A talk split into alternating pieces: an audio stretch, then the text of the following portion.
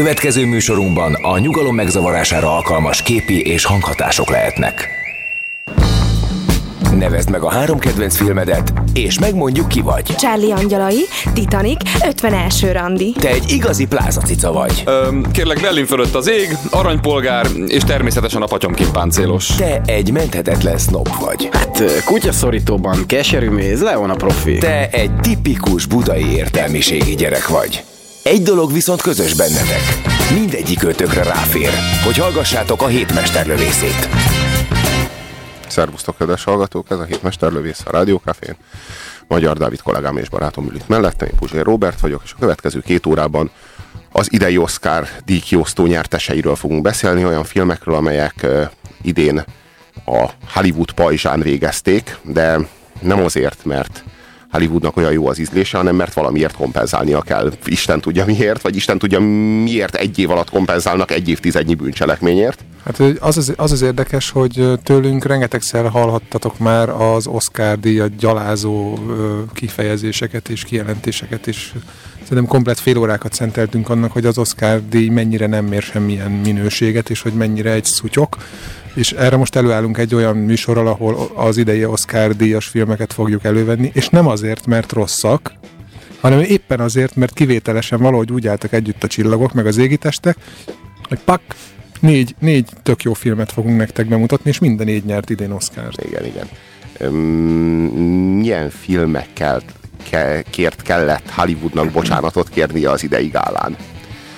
A ezredfordulót követő évtized tele volt rosszabbnál rosszabb Oscar-díjas filmekkel, de nem pusztán arról van szó, hogy valami Oscart nyer, mert mondjuk jó a legjobb nő, a női mellékszereplő jól adja elő. Egy rossz filmben is lehet valaki nagyon jó, alakíthat nagyon jót. Itt most a Best Pictures kategóriának a díjazottjairól beszélünk, vagyis a legjobb filmekről, az év legjobb filmjeiről, olyan filmekről, mint a Gladiátor, olyan filmekről, most csak az elmúlt évtizednek a mocsok terméséből szemezgetünk. A Chicago, ez a bődületesen ízléstelen musicalnek oda vetni az Oscart, vagy akár a Király visszatér, ugye a Gyűrűk ura 3. Tehát hogyan, és miért pont annak? Akkor ezen az alapon. Akkor ott volt a Crash című film, ugye Ütközések című film, és milyen a közepes alatt. Szívszaggató dráma, és hát senki nem tudom, egyáltalán nem hatott meg persze. Nézhető film, tehát nem arról van szó, hogy nézhetetlenek ezek a filmek, nézhető filmek, na, de a legjobb film, már hogy abban az évben nem termett jobb film. Hát már amelyik nézhető. Nem vénnek való vidék? Hát az abszolút nézhetetlen kategória. Hát nem, meg lehet nézni. Igen, tehát ha az embernek van fölös 2 órája, és azt szeretné az agysejtjeinek az elpusztításával tölteni, akkor nézze meg. Egyébként de várjál, az utolsó évek azok maga az a mélyrepülés. Tehát igen, tehát a Crash-t követte a nem vénnek való vidék. De megjegyzem, én ismerek olyan embereket, akik rajonganak ezért a filmért, és soha nem értettem, hogy miért. Tehát, ha van köztetek olyan, akinek kedvenc filmje, vagy szereti, az írja meg, hogy miért olyan rettenetesen jó film. Tudod, hogy miért kedvelhetik? Mert annak idején, régen, akkor még voltak jó filmek, akkor még nem minden az erőszak volt, nem csak az egymás gyilkolása, de ez ma már nem az a világ. Ez a világ, ez már nem vénembernek való világ, ez már nem nekünk való világ. Bizony. És aztán jött a gettómilliomos. Minden idők leghazugabb, legröhelyesebb, gyomorforgatóbb Oscar-díja, majd pedig a Bombák földjén, amire kimerem jelenteni, hogy ennél rosszabb film még Oscar-díjat nem nyert, mert a gettómilliomos az egy hazug koncepciónak a meglehetősen szórakoztató megvalósítása volt, tehát valami undorító dolog, valami nagyon színpompás módon jelent meg, és nagyon ízléstelenül. A Bombák földjén az viszont bődületesen unalmas, rettentő érdektelen, és nem történik meg benne az az 5 perc sem, amiért a legjobb 5 perces YouTube videódíját ki lehetne osztani. Oké. 2010-ben a Bombák földjén nyerte az Oscart, és kinek adtad volna, az Avatárnak? Vagy kinek? Tehát, hogy mégis... Rengeteg film volt abban az évben is, amelyiknek lehetett volna adni, csak azok jelölve sem lettek. Tehát már a jelölésnél a nagyon rossz ízlésükre hallgatnak, és ezt követően hogy osszák ki, világos. És aztán jött a 2011-es év, és hogy nem, olyan filmek kaptak Oscar-díjat, amelyeknek bármelyike az elmúlt években jogosan lehetett volna a legjobb film. És hogy ez miért történt, hogy sikerülhetett ilyen jól ez az Oscar-díj kiosztó, nyilvánvaló, hogy minden sorozatgyilkosnak, vagy minden megrögzött bűnözőnek van valahol a tudatalattiában némi bűntudat. Csak az nagyon mélyen le van folytva. És 10 évenként egyszerűen eljön az Oscar-gála, amikor az felszabadul, és akkor jóvá kell tennie mindent egyszerre. Hát és vagy idén, mármint 2010-ben lehet, hogy tényleg egy olyan év volt, hogy csak olyan filmek születtek, amik jók voltak, és egyszerűen kénytelenek voltak a jók közül választani. Mi az elmúlt évek során is pontosan tudjuk, hogy készültek jó filmek. Ebben az évben valahogy valamiért kénytelenek voltak. Lehet, hogy megzsarolta őket valaki. Lehet, de ki? Hát csak a lelkiismeretük lehet, aki képes megzsarolni az amerikai filmakadémia tagjait.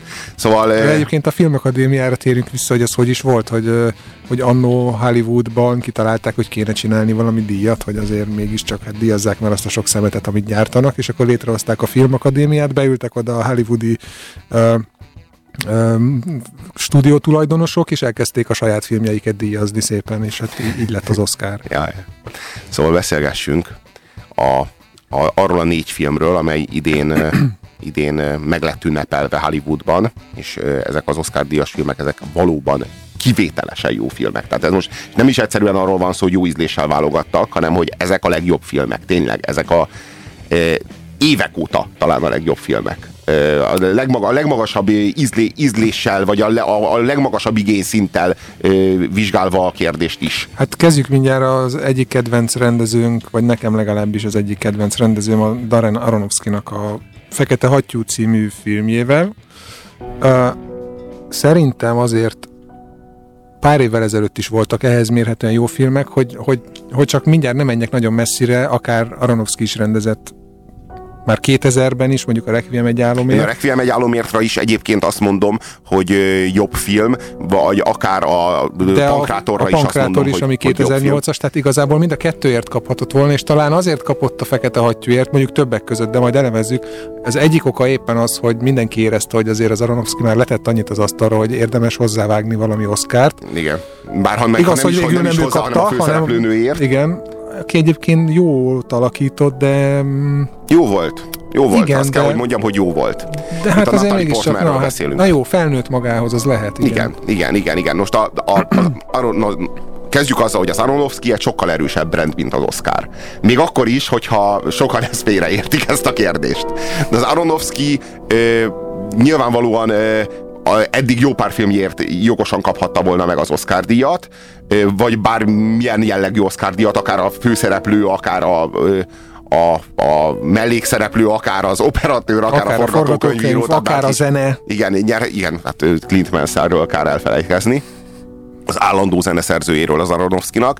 És most Hollywoodnak most már úgy tűnik, hogy az Aronofsky-ság elérte azt a kritikus tömeget, hogy Hollywoodnak muszáj tudomást venni erről. Jó, és ez az egyik oka. A másik oka pedig az, hogy egyébként a Fekete Hattyú majdnem ugyanaz a történet, mint a Pankrátor. Most abba bele is mehetünk, hogy miért igen, vagy miért nem. De a lényeg az, hogy mégiscsak mindenki számára sokkal emészthetőbb egy balerináról, a klasszikus kultúráról csinálni egy filmet, mint egy szutykos, szőkített hajú szolis Pankrátorról. Tehát, hogy azt nem lehet díjazni, hát az milyen dolog. Értem én, hogy egy dráma, meg egy fantasztikus történet, de mégis hát az csak egy Pankrátor. Pedig az egy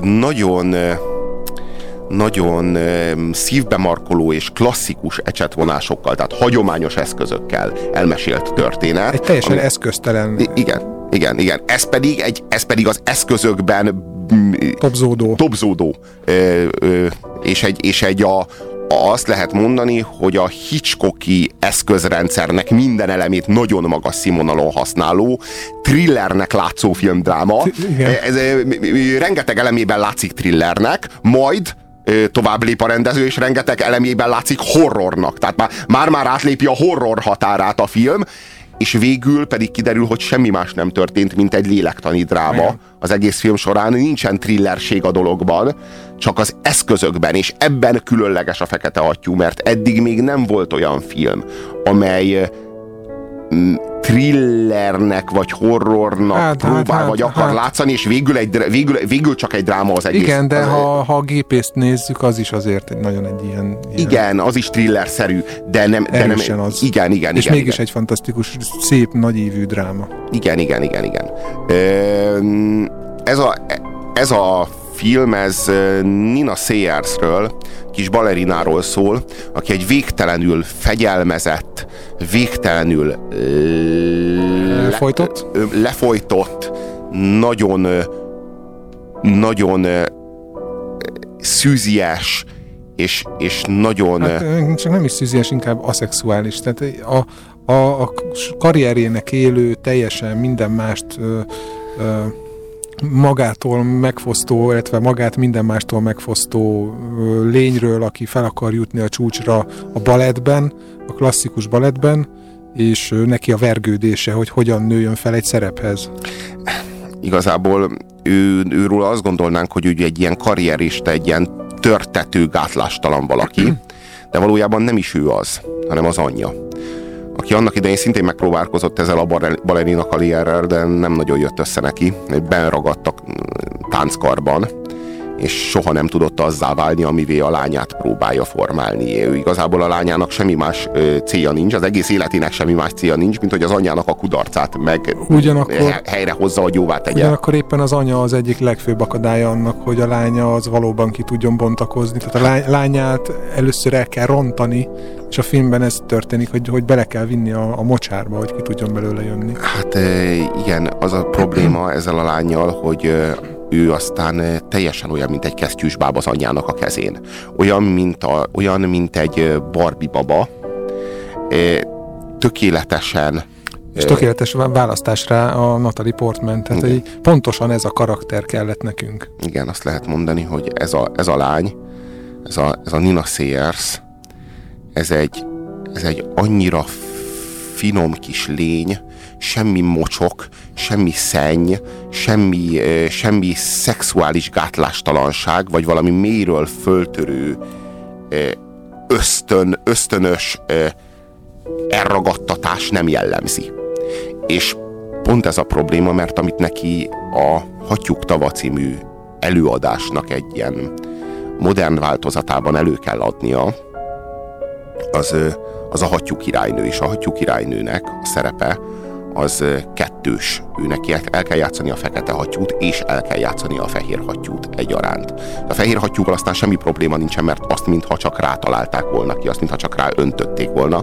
A fekete hattyúval azzal nagyon meggyűlik a baja, mert az egy csábító, az egy a szexualitásával operáló, az ösztönvilágát mozgósító szerep, és ahhoz nincsenek eszközei, ahhoz nem fér hozzá. Attól el van vágva, tehát attól gondos munkával ő el lett vágva, és az egész el van benne folytva, de szerencsére jó kezek közé kerül, és kellően akarja ezt a szerepet, és kellően akarja ezt az átélést, és ezért ezt felszabadítják belőle, bár nem megy könnyen, szóval véráldozatokkal sikerül ezt összehoznia, de ez a dráma, hogy ahogyan Aronofsky kibontja, ez messze túlmutat azon, hogy mennyire jól adja elő ezt Natalie Portman. Tehát, hogy ez olyan jól van megcsinálva, annyira hátborzongatóan jól, és akkor itt így kikacsintok, és azt mondom, hogy na azért még ettől még mindig sokkal jobb volt a Pankrátor, de elég jó ez a film ahhoz, hogy tapsikoljunk örömünkben. Igen, a Natalie Portmanről egy pár szót talán érdemes lenne váltanunk. Natalie Portman egy gyerekszínészként kezdte, a Luc Besson valami 12 évesen találhatta meg a Leona Profibannak annak a kislánynak a szerepére, és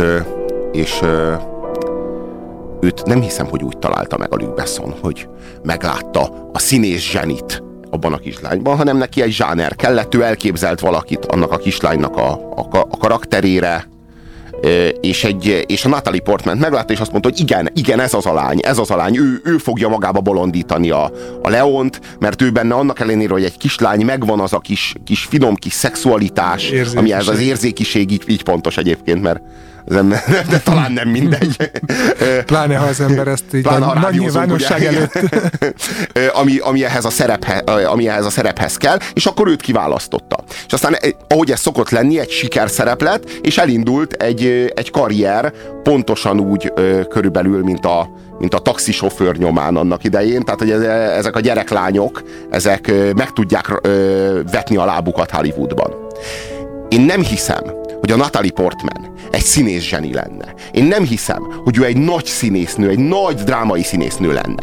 Amiről lehet beszélünk. Egyébként nem tudjuk, szóval az, amit ebben a filmben mutatott, az azt jelzi, hogy ő képes ezt a fekete hattyút kihozni magából, és akkor nem csak az lesz, amit eddig láttunk, hanem ki tudja bővíteni az eszköztárát, és ki tud teljesedni, és én azt mondom, hogy előtte van még 20-30 év, tehát még bármi lehet belőle. Ami a Natalie Portmannek a diadala, mint legjobb női főszereplő idén ezzel a szereppel, az éppen hogy az alázatos munka és a belső munka. Tehát, hogy ő föltárta magában, ő előhozta magából ezt a karaktert, és iszonyatos, kemény munkával fel tudott nőni ahhoz a kihíváshoz, amihez én úgy gondolom, hogy alapból a tehetsége ezt a Natalie Portmant nem predesztinálta.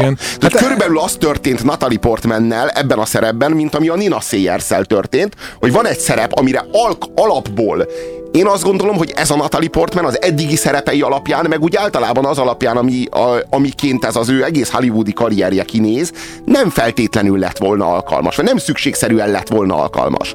De megvalósította ezt is. Itt arról van szó, hogy az bizony létezik az a komponens, hogy valaki színész zseni, mint az Al Pacino, vagy mint hogyha nőket kell mondani, mint a Glenn Close, vagy azért vannak olyan színésznők, akikre azt lehet mondani, hogy igen, őben ott van a géniusz. Én azt gondolom, hogy a Natalie Portmanben nincs ott ez a géniusz, hanem egy iszonyatosan kemény, belső meló van emögött a szerep mögött, amivel megvalósította ezt, és nem szabad lebecsülni, mert legalább annyit tud hozzátenni. Tehát vannak olyan emberek, akiknek agyvérzésük volt, és a fél agyukat elöntötte a vér. És az agyuk másik fele iszonyatos mennyiségű munkával és gyakorlással képes átvenni azokat a funkciókat, amelyeket az egyik fele elvesztett, és képesek magukat felhozni olyan szintre, amilyen szintre az orvostudomány jelenlegi állása szerint lehetetlen lenne. Na itt valami nagyon-nagyon hasonlóról van szó. Na, de erre mondom én azt, hogy ehhez kellett Aronofsky, aki tökéletes karaktert választott, tökéletesen, pontosan azt a színésznőt választotta arra a szerepre, és az ő történetét játszatta el vele, tehát ez a saját története, így válik ő színésznővé. Na világos, hát erről van szó. Itt Nina Sayers szerepében Natalie Portman, és Natalie Portman szerepében Nina Sayers, továbbá Darren Aronofsky szerepében, ebben a filmben a Thomas Leroy, és a Thomas Leroy szerepében pedig a Darren Aronofsky. Ugye itt Vincent Cassel játsza ezt a Thomas Leroyt, aki a rendezője a Nina Sayersnek. Aki keresztül rogdossa ezen a pokoljáráson. Amit pontosan azt a tevékenységet végzi el, amit az Aronofsky elvégzett a Natalie Portmannel, hogy ehhez a szerephez fel tudjon nőni. Tehát itt Nina Sayers a Natalie Portmannek a történetét játssza el, Darren Aronofsky pedig saját magát rendezi meg, és saját magát helyezi bele ebbe a történetbe, a Thomas Leroy karakterében, akit a Vincent Cassel játszik el. Hát mondanom sem kell, hogy milyen zseniálisan. Ugye arról a Vincent Casselről beszélünk, aki lépten nyomon sutyerák, bunkókat játszik el. Emlékszünk a Gyűlölet című filmben, micsoda egy lakótelepi prolit játszik, hogy emlékszünk arra, hogy Doberman című, de hát milyen visszafordíthatatlan. Milyen világi sutyókat játszik állandóan. De zseniális színész ő is. Most meg előhoz magából egy olyan szuperintellektuelt, rendezőt, hát olyan ember, akivel ti ugye, meg mi ezen a poros szürke életünkben soha össze sem futunk. Nos, még messziről sem látjuk, még a vörös szőnyegen sem. A balettrendező az nem olyan értelmiségi, mint egy, nem tudom én, író, vagy újságíró, vagy mit tudom én, akármiféle értelmiségi. Tanár. Igen, vagy mondjuk egy tanár, vagy egy tudós. A balettrendező az a szupertenyésztett értelmiségi, az a szintje már a mű. Ez a kultúra csúcsa. Igen, az, amit már mi nem értünk. Hát igen, egy évszázad, hogy mondjam, kulturális környezetben kitermel belőle 8-at. Tehát mondjuk azt lehet mondani, hogy mit ér, ott az nem tudom, a New Yorkban játszódik a sztori, mondjuk 8 ilyen van még kb. Mint ő egy 13 milliós városban. Mondjuk igény sincs többre, ezt halkan jegyzem meg, mert hát legalábbis az én proli mentalitásommal mondjuk még nem nagyon láttam klasszikus balettet.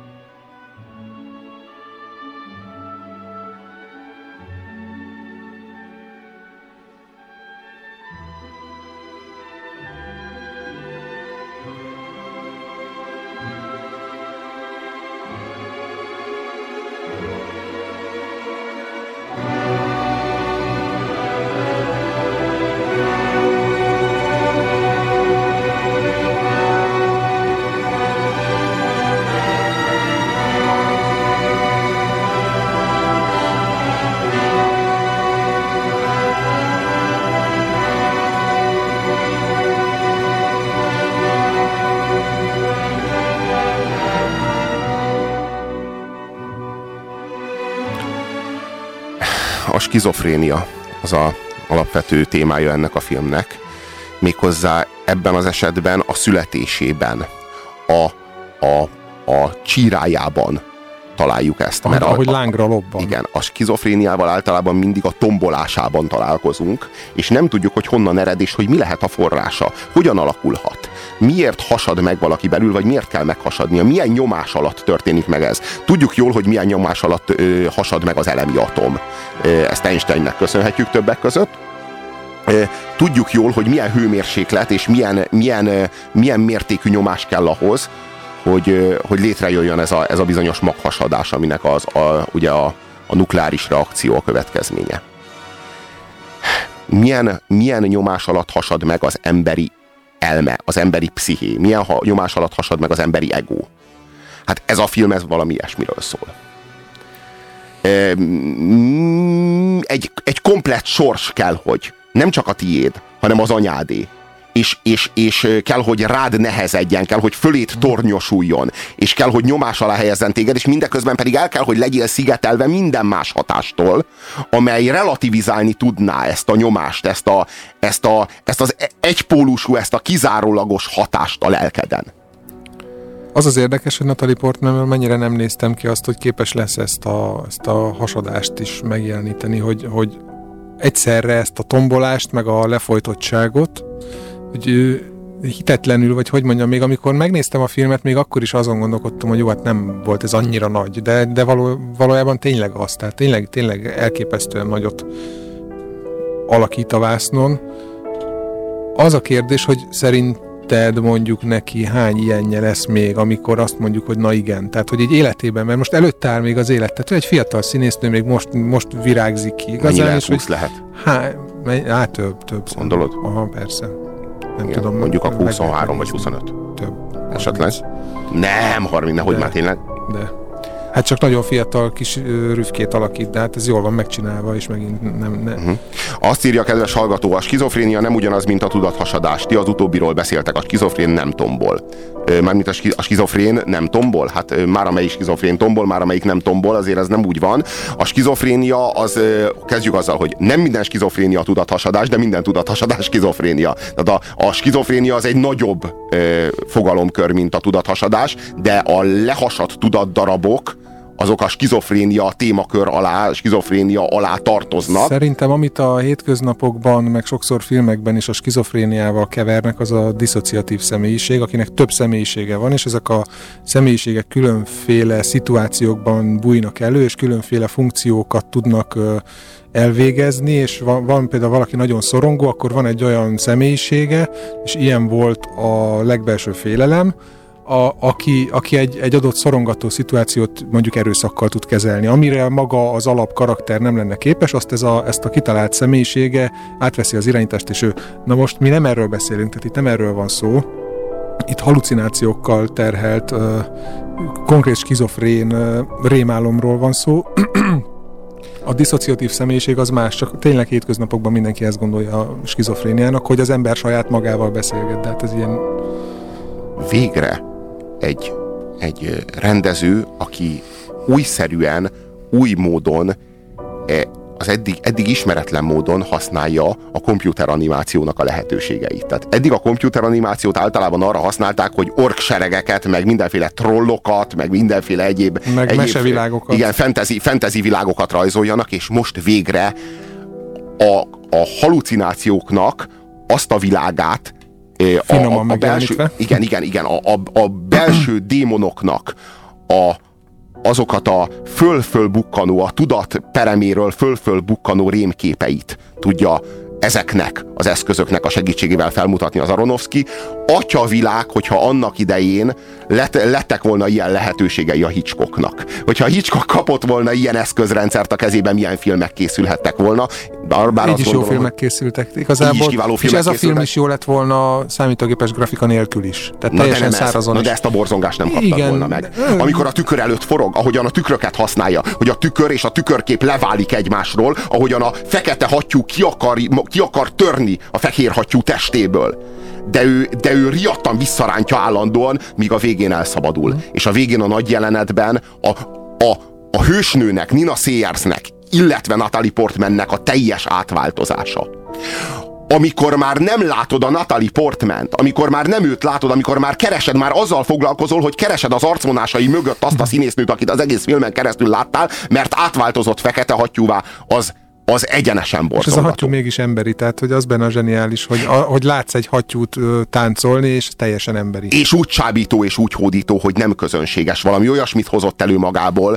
Fú, ez tényleg azt lehet mondani, hogy a legmagasabb szintű művészi önkifejezés a Natalie Portman részéről. Hanyas, ezt kell, hogy mondjuk. Nem gondoltam volna. Át szerintem egy 8 és feles ez a film. 8, igen. Én nem gondoltam volna egyébként, hogy én egy Natalie Portmanről így tudok áradozni, de hát a képek, a Fekete Hattyú című film önmagáért beszél. Ugye veled is megtörtént már, hogy nem volt egy filléret se. Teljesen ki voltál bukva, és legszívesebben elkiáltottad volna magad, hogy... Rabló támadás! Senki ne mozduljon! Ha valamelyik faszfej megmozdul, basszátok meg! Agyonlövöm a demi faszfejet, és basszátok meg! Nos, ha ez megtörtént már veled, úgy a hétmesterlövészét neked találták ki. Ha viszont még sosem, ez esetben nagyon rád fér. Most hallható műsorunkban a nyugalom megzavarására alkalmas képi és hanghatások lehetnek. TXQ kapcsolat 2-1. Adásban vagy! És ez még mindig a hétmester lövésze a Rádiókafén Puzsér Róberttel és mai beszélgetőtársával, Magyar Dáviddal. Kaptunk SMS-eket a 0629 98 986-os SMS számunkra. Natalie 84-es. A 84-es születés az azt jelenti, hogy 27 éves, ugye? Nem tudom, valami ilyesmi. 81-es, tehát győze rosszul tudja. Tehát 30 éves már. Akkor neked lett igazad. De, mondom, de ezt képest egy ilyen 22 vagy hány éves csajt játszik. Na jó, de hát erre valóak a maszkmesterek, meg a sminkmesterek, meg a franc tudja mi, hát megoldják. A legbelső félelemben nem skizó a srác, ezek szerint téged is átverted Edward Norton Smiley. Nem mondtam, hogy skizó, éppen arra hoztam fel a példát, hogy az a tünet, amit ott előad, az a diszociatív személyiség. Nem a skizofrénia, amivel mindig összetévesztik. Csak nehogy lelőjük, és mert akkor nem mondjad meg, hogy valójában mi a betegsége. Jó, oké, szóval egy harmadik, és akkor igen. Érted. A kézikamerás rész nagyon idegesítő benne. Először nagyon unalmasnak tűnt a film, de aztán gyorsan vége lett, ezek szerint pörgős film. Igazából semmi van benne felpörgetve képi eszközökkel, írja Kovászos Uborka. Hát nekem bejön. Nem teljesen értünk. Júniusban lesz 30, azt írja kedves hallgató. Olyat ütött ez a film, hogy zsinórban kétszer néztük meg. Én tuti 10-est adnék rá, Natalie Portman pedig zseniális, írja a kedves hallgató. A skizofréniáról írtak még páran, meg Vincent Cassel-ről. Vincent Cassel nem vállal akármilyen szerepet, úgyhogy az ő neve is valószínűleg jót jelez. Hát semmi kétség. Ugye nem igaz, hogy a muter akarja csak, hogy balerina legyen, ő is balerina akar lenni, mélyebb ez, hogy csak szerep elvárás lenne. Hát világos, hogy ő akarja, de mi a forrása annak, hogy ő ezt ennyire hát akarja? Amikor egy kislány az akar lenni, ami az anyja volt, akkor az azért nem biztos, hogy az ő saját szuverén találmánya, hát lehetséges, hogy az felső befolyás. Kezdjed el a gyereket fejét tömni 1 éves korától kezdve folyamatosan, és hidd el, hogy 18 éves korára ő maga fogja akarni azt, amit mondtál neki, hogy neki azt kell. Nem tudom, hogy a polgárlányok sakkozók akartak-e lenni. Biztos, hogy akarták, de miért akarták vajon? Jaj, most kapcsoltam, csak ha nem mondtátok, még remélem leesett, azért frusztrált meg a csaj. Azért frusztrált meg. A csaj, mert szexuálisan abuzálja a muter. Lehet, hogy azt mondta, hogy azért frusztrált még a csaj, mondjuk. De hogy abuzálta volna szexuálisan az anyja. Az anyját egyébként... A kettesben élnek, ott bármi előfordulhat. Elizabeth Hurst játsza, aki annak idején a Krisztus utolsó megkísértésében a Mária Magdolnát játszott. Az egy kiváló színésznő. Hát akkor tudjuk, milyen előélete van. Fúj! Na igen. Egy szajha volt. Nem is csoda, hogy abuzálja a lányát. Törtető, mint a majd megdöglik, érte? Dehogy is. Hát nem úgy, ne vicceljünk már. Nem úgy. Csak a mi kis szóhasználatunkban, a mi kis... Nem törtető, mi annyira nem vagyunk törtetőek, hogy az ilyen, az mi nekünk már törtető, értitek? Nem, céltudatos vagy. Na igen, erről van szó. Ambiciózus. Hát igen. Hát igen, így is lehet fogalmazni. Lélektani dráma, thriller, mint a Más világ? Kérdezik G. Na várjunk, a Más világ az egy kísértett história. Tehát ott szó nincsen arról, hogy az pusztán egy lélektani dráma lenne, vagy a thriller eszközeivel mutatna be egy lélektani drámát. Nem, az egy nagyon-nagyon komoly ilyen az egy kísértett házban játszódik. Egy érdekes, a kísértett históriák között egy különleges darab, de azt nem mondjuk el, hogy miért, tessék megnézni. A fekete hattyú akkor az eredet éles tesztje? Kérdezi a kedves hallgató, és fogalmam nincs, hogy mire gondolhat. Elképzelésem nincs.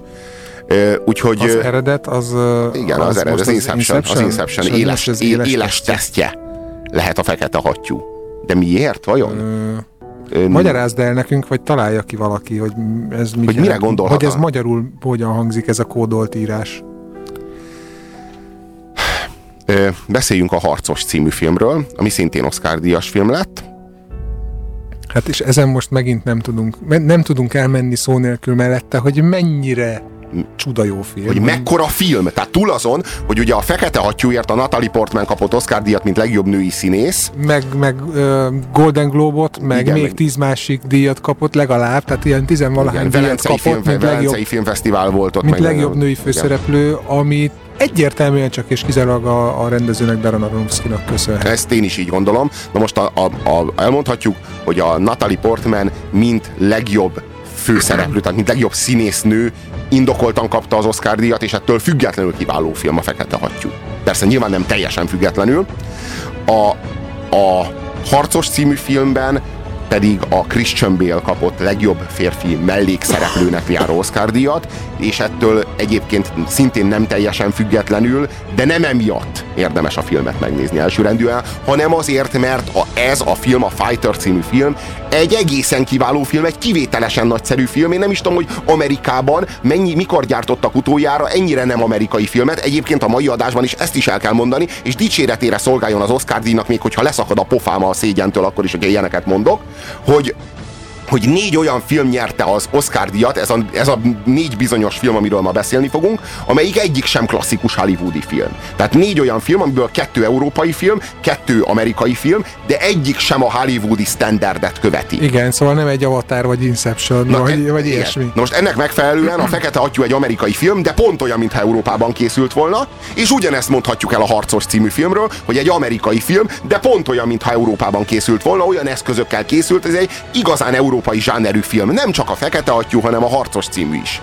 Szóval ez egy olyan film, ami szinte már dokumentarista eszközökkel dolgozik. Na most ez az, ami nekem nagyon-nagyon tetszik, hogy azt veszem észre, hogy kezdenek újra előtérbe kerülni azok a filmek, amik egyenesek, eszköztelenek, nem trükköznek, nem variálnak, nem a vizualitás, nem a látvány, nem a hangeffektek azok, amik elviszik a filmet, hanem egy jó forgatókönyv, jó színészek, jó helyszínek, jó kosztümök. Sőt, éppen ellenkezőleg, éppen az, hogy kézikamerásak, éppen az, hogy szituatívak, hogy a dialógusok nincsenek pengére írva benne. Tehát, hogy azt kell, hogy mondjam, hogy bizonyos értelemben antiforgatókönyveket valósítanak meg. Tehát nem arról van, hogy nem készülnek jóféle forgatókönyvek a filmhez, hanem hogy olyan nagyon életszerűek. Meg nincsen túlszaggatva, mint mondjuk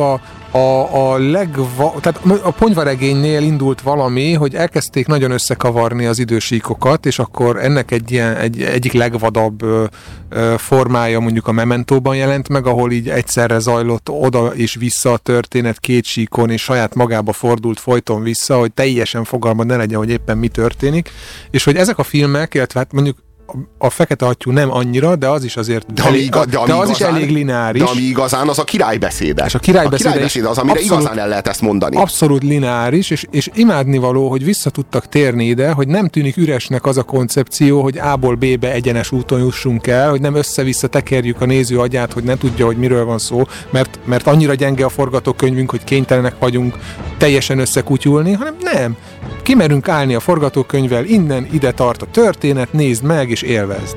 Na, most kapaszkodjatok egy kicsit, mert egy legalább 5 percen keresztül tartó folyamatos ízléstelen nyálverés fog következni azzal kapcsolatban, hogy ez a Christian Bale ez mekkora egy színész. Tehát erre már nincsen, tehát itt már nincsenek, itt már, hogy mondjam, kicsorbulnak a szánkban a jelzők. Azt kell, hogy mondjam. Tehát ide már nincsenek fogalmaink, hogy milyen módon tudjuk ezt minél jobban kifejezni. Hát mi eddig mennyire esküdöztünk az Edward Nortonra, hogy igen. Az Edward Norton az lesz Hollywood megmentője, az lesz az amerikai mozinak az új hőse. Mert hogy van a nagy generáció, a nagy színészek, az hát igen, Al Pacino, a Dustin Hoffman, a Robert De Niro, a John Malkovich és a társai. Most viccből majdnem elmondtam Schwarzeneggert, szóval, hogy igen, tehát ők, akikre úgy tudjuk, hogy zseniálisak, és hogy így nem láttam azt, hogy hol vannak azok a karakterek, akik majd így ringbe szállhatnak, tehát akik legalább ennek a töredékét tovább viszik, és akkor ott volt az Edward Norton, aki személyes kedvencünk, és tényleg oda vagyunk érte, és tényleg nagyon jó a srác, és itt van a Christian Bale, aki meg így helyből átugorja az Edward Norton. De nem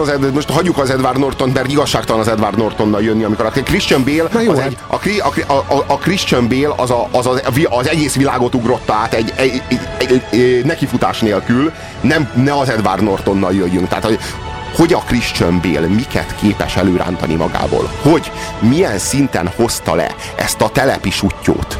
Elképesztően hiteles, de nem csak ő, a helyszínválasztás, az egész család, azok a nővérek, azok, ahogy kinéznek, meg ahogy beszélnek, meg amilyen ruhákban vannak, meg azok a lakások, meg utcák, hogy az mennyire tökéletes, és ebben a Christian Bale olyan otthonosan mozog, olyan könnyedén adja elő ezt az utolsó ócska krekfüggő panelproli suttyó szerencsétlen elcseszett életű figurát, hogy ez valami hihetetlen. Valami elképesztő, és ezt a környék kedvencét, ezt a szuper senkit. Ezt valami szenzációs, ahogyan előhozza. És hát ahányszor kiugrik azon az ablakon, és ahogyan a saját élete elől bujkál, és az egész film egy egyetlen annyira... pillanata volt az életében, és abba igen, kapaszkodik folyamatosan, igen, abba az, ami még attól megmentette, hogy egyelőre meghalljon. Hát vagy attól, hogy meghalljon, vagy attól, hogy szembenézzen azzal, hogy mekkora senki, és megmeneküljön. Tehát az egyetlen pillanat tartja őt benne, ebben a nyomorban, ebben az önelveszejtésben, hogy ő egyszer Sugar Ray Leonarddal boxolt, és 10 menetet kiállt, tehát 10 meneten keresztül talpon maradt, úgy, hogy jó, nem maradt, tehát többször földön volt, aztán végül el is veszítette a meccset. Ringben maradt, viszont egyszer ő kiütötte Sugar Ray-t, egyébként Sugar Ray csak elbotlott, vagy elcsúszott, vagy mi történt, és átlépte a földön Sugar Ray-t. Na jó, ezt máig vitatják, tehát ez, hogy elcsúszott, vagy kiütötte, ezt a film sem döntötte el. De várjunk csak, ez egy igaz történet. Ez egy megtörtént eset, tehát itt Dick Eklundról van szó, akit itt a Christian Bale játszik, ő neki ténylegesen volt egy meccse a Sugar Ray-jel, és ő ténylegesen kiütötte egyszer a Sugar Ray-t, és pontosan úgy történt minden, és a filmben az eredeti meccsnek a felvételeit használja a rendező. Tehát azt kell tudni, hogy megjelennek az eredeti dokumentumok, tehát az eredeti meccsből, a Sugar Ray Leonarddal vívott meccsből jelennek meg egy az egyben képek. Úgyhogy itt a Christian Bale-nek a valódi Dick Eklunddal kell szembesülnie, és azt kell eljátszania, aki a filmben valóban meg is jelenik. Igen, és a film végén is megjelenik a mai az élő Dick Eklund, és ott egy-két mondatot ott magyarázott a vászon szélén. És a film végén leszakadhat a pofátok, mert megnézhetitek, hogy néz ki a valódi Dick Eklund, és hogy ez maga, tehát a Christian Bale milyen szinten hozta le ezt a figurát. De úgy képzeljétek el, hogy a beszédhibáját, a hangját, tehát hogy mindenét úgy adja elő, mint hogyha ő lenne. Tényleg a mozgását, az arcát, a mimikáját, ez ő. Egyébként még azt mondják, hogy a Johnny Depp volt ilyen a Félelem és reszketésben, hogy na az a Hunter S. Thompson, az pont olyan igen. volt, de ő valami egy évig élt vele, vagy mi, és tanulmányozta igen. az őrültet. Na igen, de Johnny Deppről is csak a legmagasabb jelzőt. Igen, bár azért neki sok van a rovásán, tehát igen, hogy ő azért egy kicsit bement olyan szerepekbe, nem úgy, mint Vincent Cassel, hogy nem igen. mindent vállal el, a Johnny Depp bármit elvállal. Igen, a Johnny Depp az a Karib-tenger kalózaiért lehet többek között nagyon haragudni igen. a Johnny Deppre. Na de ez a Dick Eklund, ez a karakter. Egyébként itt megint arról van szó, hogy ugye ismerjük azt a jelenséget, amikor valaki létrehoz maga körül egy ilyen vakfoltot. Tehát, hogy csak ő rá tudsz nézni. Tehát amikor ott van a jelenetben, mindenki eltűnik a környezetében. a sztori, mondom, megtörtént eset, egy testvérpárról szól, Mickey Wardról és Dick Eklundról, ők ugye féltestvérek. Mickey és Dicky. Mickeyről azt kell tudni, hogy ő egy céltudatos srác, egy világbajnoknak termett forma, akinek iszonyatos bal keze van, és ráadásul nagyon jól is állja az ütéseket. És itt hát van, egy ilyen igazi betongyerek, ilyen. Ő sem kevésbé sutyó, mint a Miki. Tökéletes választás Mark Wahlberg, mert Mark Wahlbergnek megint el kellett játszani a saját magát. Ezt a kedves tompafejű hülye gyereket tökéletesen hozza. Pont azt a sutyót, akit a Dirk Digglerként. Dirk Diggler is back. Annyira jó, mert én imádom ezt a színészt, miközben látom, hogy ez nem egy valódi színész. Tehát ez a srác ez nem tud játszani, de saját magát azt többször eljátszotta már, és azt mindig tökéletes. Ja, nem, hát ez az ember valamilyen szerepet utoljára akkor játszott el, amikor még azt kiabálta, hogy come on, feel it, the vibration, vibration. Szóval a Mark Wahlberg az Mark Wahlberg szerepében, a Christian Bale pedig Dickie Eklund szerepében tündököl. Azt lehet mondani, hogy Mickey Ward karrierjében egy nagyon érdekes tanulsággal szembesülünk. Mégpedig azzal, amit eddig egyetlen film nem volt hajlandó elmesélni nekünk, vagy nem volt hajlandó egyetlen rendező, vagy egyetlen író feltárni, hogy a család az bizony nem csak szárnyakat adhat. Hogy a család az nem csak segítő lehet, mert a család, azt tudjuk, hogy az a legfontosabb a világon, a család az ami a biztonság, az a biztos háttér, a család az segít, és itt most meglátjuk azt, hogy ez bizony nincs mindig így, mert Mickey Ward családja az nem szükségszerűen az ő segítője, hanem bizony nagyon, nagyon is akkorlátja volt. Hát, és azért egyébként meg egy nagyon jó ívű történetről van szó, mert ez egy dolog, hogy el kell jutni a Mikinek és az egész családnak is arra a felismerésre, hogy az útjaiknak szét kell válniuk, mert megölik, megfojtják ezt a srácot, akiben megvan a tehetség, hogy valaki legyen, hogy az legyen, aki a Miki nem tudott lenni. Igen. Pontosan a Dickie nem tudott lenni. Igen, szóval igen, az idősebb fivér elbukott, őt a Craig bedarálta, meg az a véletlen, hogy egyszer a Sugar Ray-t azt kiütötte, vagy padlóra küldte, és ez őt összetörte. Igen. A legrosszabb, ami ezzel a sráccal történhetett, hogy a nagy Sugar Ray Leonardot egyszer padlóra küldte, mert ha ő azt a meccset egyszerűen csak elveszti, akkor utána felszívhatta volna magát, hogy egyszer majd legyőzze őt, vagy ha majd Sugar Ray visszavonul, akkor majd egyszer bajnok lehessen. De miután ő egyszer a padlóra küldte Sugar Ray Leonardot, ő ezután ő vele megtörtént a legnagyobb dolog az életében, és gyakorlatilag elveszett. És ott elveszett. Igen. Mert innentől kezdve ő már valaki lett, de nem eléggé valaki. De érezte, hogy valójában egy senki, igen. És ezért nyúlt a crackhez, mert az, hát ugye a szintetikus kokainról beszélünk, ami iszonyatos függőséget okoz. A kokain gyártása során visszamaradó szemétről beszélünk, hát amit az, hogy kidobnának, inkább az utcákon eladják, igen. Hiszen még abból is lehet pár dollárt csinálni. Igen. Na most a crack azt az űrt kitörtötte egy még nagyobb és még feketébb űrrel, és magával rántotta. És ugyanekkor viszont a Dickie az megmaradt azért a családban egy valakinek, mert hogy a család az csupa senkiből állt, és mégiscsak őre lehetett felnézni, hiszen ő az, aki boxolt Sugar Ray-jel, tehát ő az, akinek a szava valamit is ér boxban, és ott volt a szerencsétlen, de tehetséges kis Mickey, akit ez a család kőkeményen próbált fogva tartani, hogy úgy boxoljon, ahogy azt majd a Dickie mondja. És a film azért jó, és itt ezt kezdtem el egy pár perce, mert megrajzolja azt az ívet, hogy hogyan kell leválni, szétválni, szétszakadni, és aztán megmondja, hogy de igenis szükség van ezekre az alakokra, mert azért valamit ők is tudnak, mert ők mégiscsak úgy olyan mélyen állnak kapcsolatban ezzel a Mikivel, ahogy más nem, és ők azok, akik ha össze tudják adni az erejüket, az energiáikat, akkor abból lehet valami. Pontosan, csak ahhoz össze kell, hogy tudjanak adódni ezek az energiák, és ne egymást toltsák ki. De a filmben végig azt a kritikus pontot, azt a kritikus együttállást keresik a hősök, és főleg Mickey Ward, hogy hol tud mindenki abba az érzelmi állapotba jutni, hogy le tudja nyelni a békát, és be tudjon állni a sorba, és a másik mellé oda tudjon állni, és segíteni tudja Mickeynek a karrierjét, és a végén Mickey ennek köszönhetően mindettől megerősítve hozzá tudja tenni azt a balost oda a vesére, vagy meg tudja csinálni a headbody-t, ami a kulcs.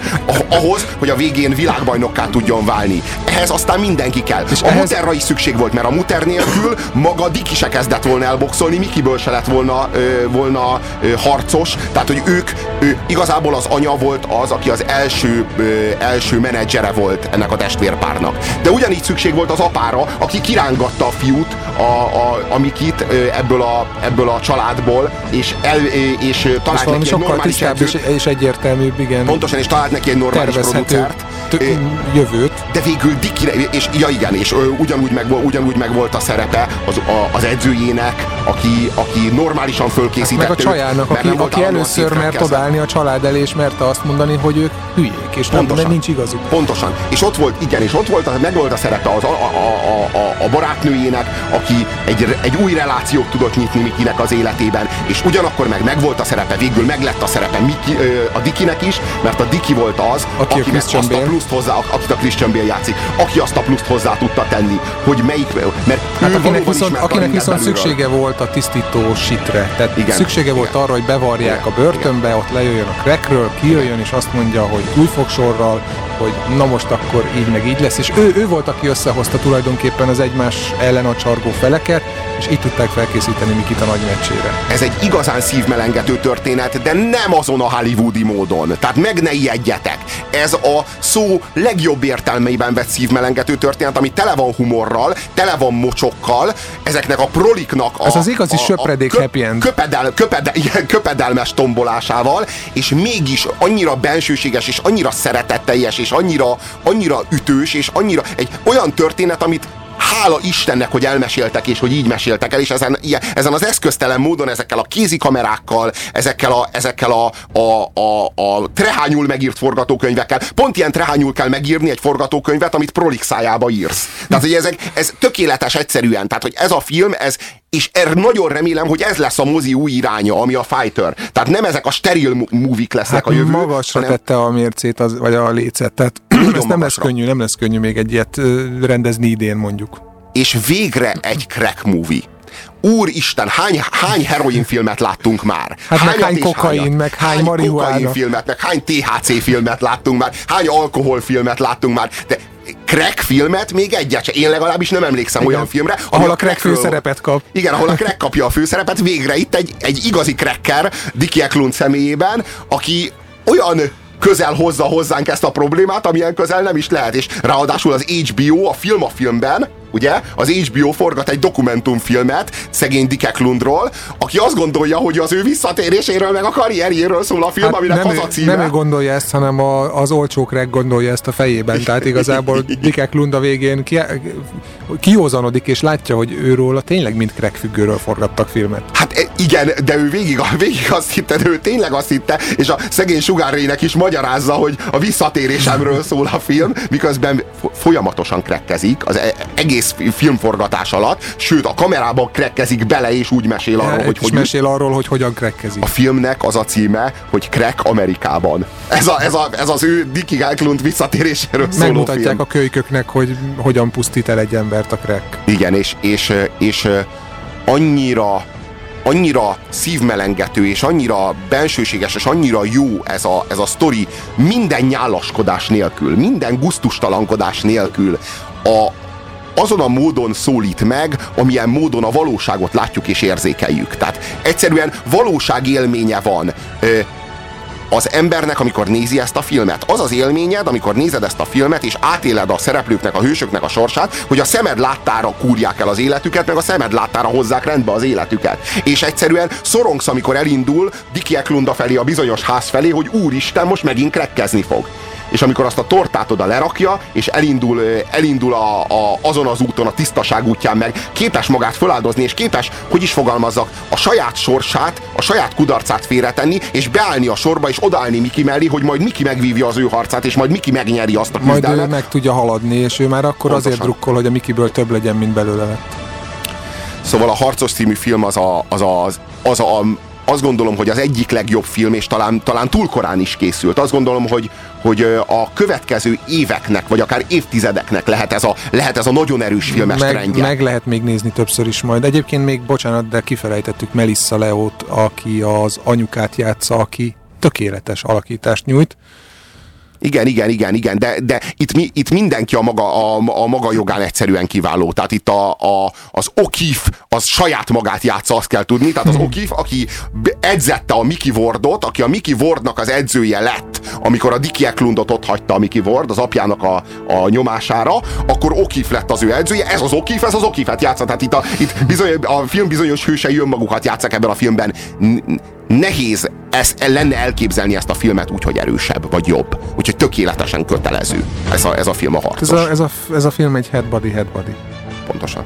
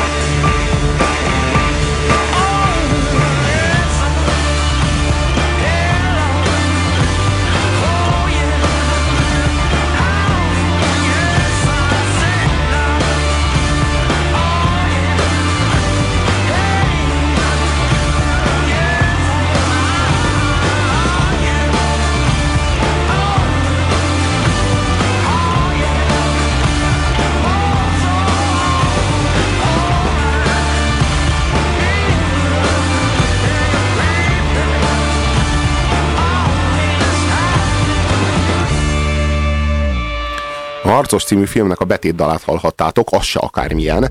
Itt minden a helyén van ebben a filmben, megint csak azt mondhatjuk. És igazi proli himnusz, ilyen igazán jól eltalált, tökéletesen hiteles valami. Igen, és aki nem érzi magát otthon prolik között, az talán nem is tudja értékelni igazán, hogy mennyire jó ez a film. Tehát aki nem fürdött még a prolik tengerében. Igen, akinek nincsenek meg ezek a telepi haverkodások. Az nem tudhatja, hogy ez mennyire igazi ez a film.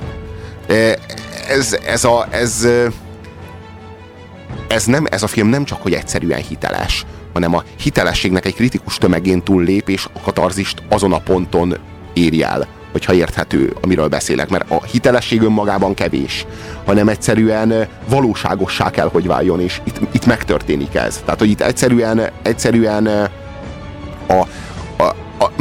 Már a misztérium az, ami itt ebben a filmben megvalósul, a Christian Bale-nek köszönhetően. Tehát akinek hosszú egészséges életet kívánunk. Tehát tényleg, a magunk érdekében. Természetesen a mi szórakoztatásunk véget.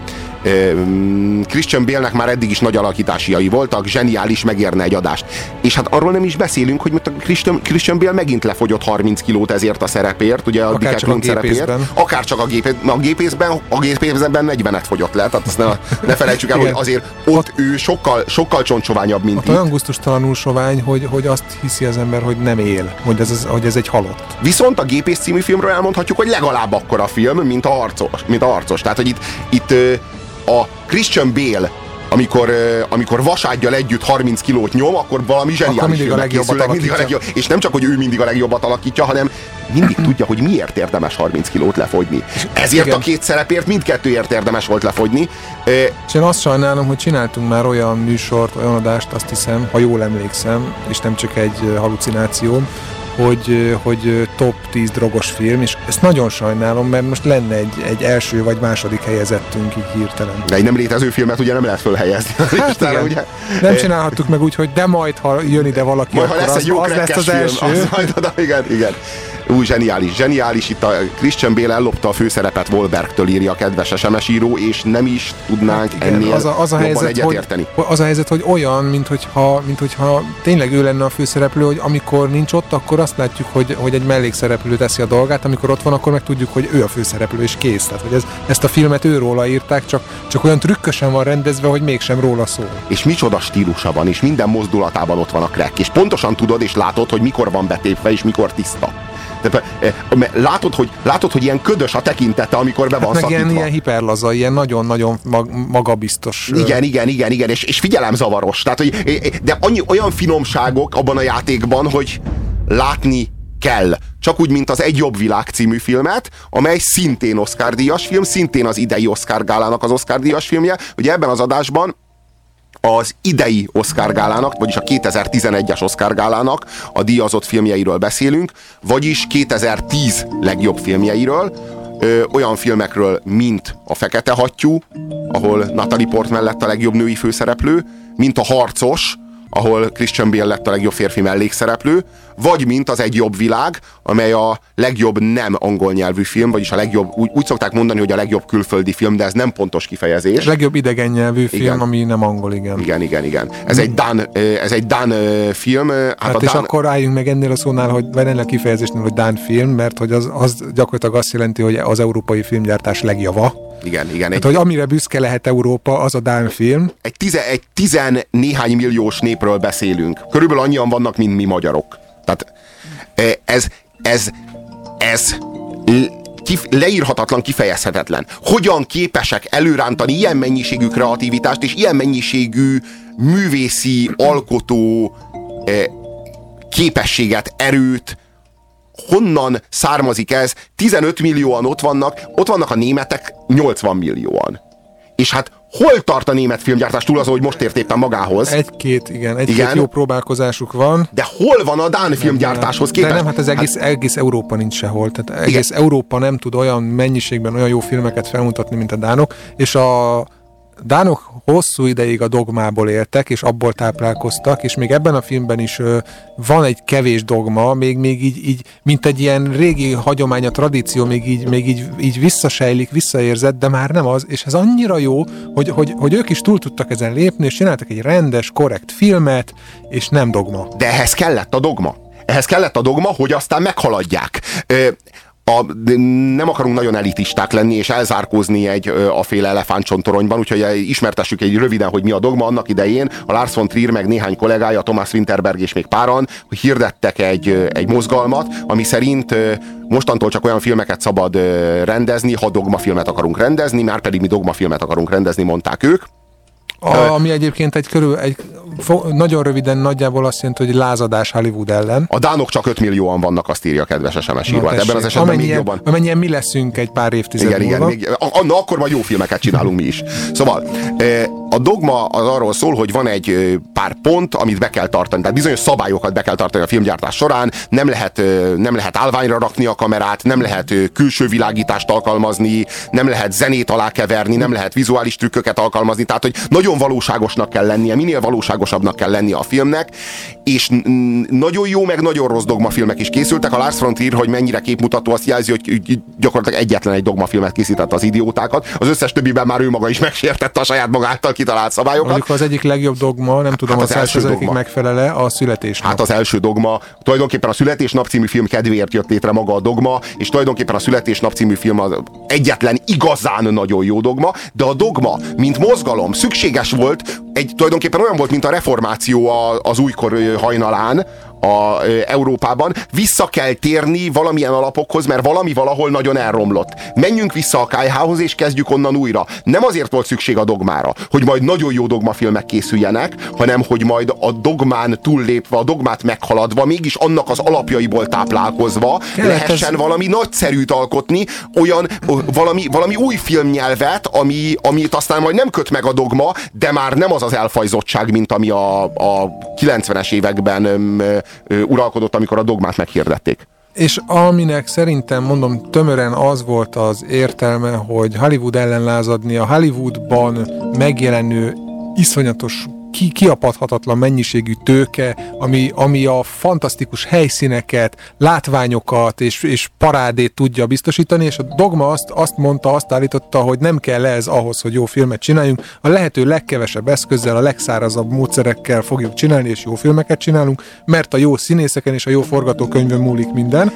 És az Európát kulturálisan, művészileg gyarmatosító hollywoodi hatás ellen irányult a dogma, és lám, mi történik most? Mi most a trend? Olyan filmekről beszélünk, olyan amerikai filmekről beszélünk, mint a Harcos. Úgy tűnik, hogy elkezdte az Európában megreformált filmgyártás, kvázi művészfilm gyarmatosítani az amerikai filmgyártást. Hát, hogy megtisztított, vagy valahogy így újjáélesztett film, amikor a film igen. Egy alkotás és nem egy látvány... Orgia. Orgia, igen. Most már úgy néz ki, hogy Európa... ezáltal a dán dogma reformáció által megtisztult európai film kezdi el Amerikát a hatása alá vonni, és ennek a szellemében születnek olyan filmek, mint a Harcos. Szóval nem tudjuk eléggé megköszönni a dánoknak azt, hogy ilyen jó filmeket csináltak, és akkor viszont említsük meg az ellenpólust, akik az amerikai gyarmatosításnak érdekes módon leginkább behodoltak Európában, mármint kulturális gyarmatosításnak, a franciák. És éppen Luc Besson, a főbűnös. A Gaumont Pictures, akik igen. A legamerikaibb filmeket gyártották tucat számra, azért, hogy felvegyék a harcot a hollywoodi filmekkel, hogy európai filmek legyenek, de valójában ezek hollywoodi filmek voltak, Európában elkészítve, és ez a legszomorúbb, és hogy pont a franciák, akik nem hajlandók angolul beszélni, akik kitiltják az angol szavakat a beszédükből, ott nem lehet olyat mondani, hogy cool, meg nem tudom, meg értitek. És ehhez képest ők voltak, akik ezt a legkeményebben nyomták. Na most úgy látom, és remélem, hogy ez most nem egy pillanat, hanem egy trend, hogy ez az európai, ez a dánokból induló, a dogmából induló dánok által felkarolt filmgyártás mégiscsak ez győzedelmeskedik, és hogy ez lesz a trend. Hát vizsgáljuk már meg, hogy ki a gyarmat és ki a gyarmattartó. Tehát, hogy mi volt a gyarmat. Tehát, ha jól tudom, kulturálisan, történelmileg nem Amerika fedezte fel Európát. Vagy tévedek? 0629 986986. Tehát mi a helyes kulturális trend? Vagy hogy fogalmazok? Mi a művészi progresszió? Hogyha a gyarmat gyarmatosítja a gyarmattartót? Vagy hogyha a gyarmattartó van kulturális hatással az egykori gyarmatra?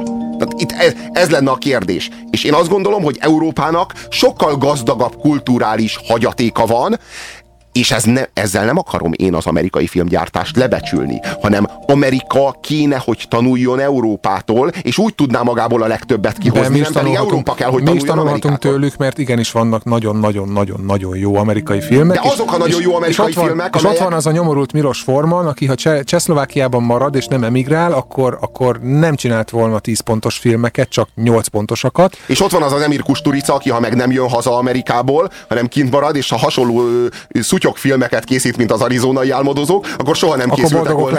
Igen, akkor soha nem készültek volna el olyan filmek, mint a Macskajaj, mint az Underground, és így tovább. Az Underground az nagyon rendben van. Az Underground és az nagyon rendben van. A cigányok ideje. Igen, és a cigányok ideje. Szóval mindenféle példa, mindenféle hatásra, mindenféle kulturális trendre lehet jó példákat mondani. Mi ugyanakkor azt gondoljuk, hogy a dánok azok nem akármilyen kulturális ütemet diktálnak a filmjeikkel. És nagyon nagy hatással vannak a világ filmgyártására, de az Aronofskit is ugyanígy meg lehet említeni, mert az Aronofsky is egy ilyen irányba viszi el Hollywoodot. Szerintem a Fekete Hattyú egy kicsit visszafordulás a Pankrátorhoz képest. Tehát ott, és lehet, hogy az Aronofsky azt érezte meg, hogy a Pankrátorra még nem érettek, még túl száraz volt nekik, és vissza kell egy kicsit kanyarodni a látványosabb, ilyen hollywoodiasabb filmek irányába, és majd akkor ez bejön, és bejött neki. Na és most ott itt van ez a dán film, amit Hollywood is megünnepel ezzel a bizonyos Oscar díjjal, ami az Egy jobb világ című film, ami a dán filmgyártás hagyományait tekintve egy nagyon közérthető, egy nagyon jól emészthető film. Az amerikai igényeknek megfelelően pedig egy nagyon erős hatás elemekkel, nagyon erős eszközökkel dolgozó, és hamisítatlanul európai, és hamisítatlanul dán film. És én nagyon örültem, amikor megnéztem, mert van bennem egy ilyen europatriotizmus, ami nem meglepő, és nem túl erős azért, de hogy van bennem, hogy amikor azt gondoltam, hogy de jó, hogy ez nyert egy Oscart, és az amerikaiak látnak egy ilyen filmet, ami azért kilóg az amerikai filmek közül erősen. Tehát láthatóan európai, hogy minden ízében, minden pillanatában, minden jelenetében európai, a karakterekben, a helyszínekben, az egésznek a megvalósításában, és a szereplőkben, és a sorsokban, a tragédiákban, amiket felrajzol, annyira európai, és olyan büszkén ültem, hogy igen, ezt ők most megnézik, mert Oscart nyert, és akkor az náluk jelent valamit, és ezért érdemes megnézni. Ennyire korszerű módon a keresztény kulturális hagyatékot mai konfliktus helyzetekbe, mai megpróbáltatások környezetébe, kontextusába helyezni alig, ha lehet jobban, mint ahogyan Susanne Bier, ez a dán rendezőnő teszi. Tehát ez nehéz is elképzelni, hogy hogyan lehetne ennél közérthetőbb módon nagyon fontos erkölcsi kérdésekről beszélni. Hát itt az alapvető kérdése a filmnek, az Egy jobb világ című filmnek, az a bosszú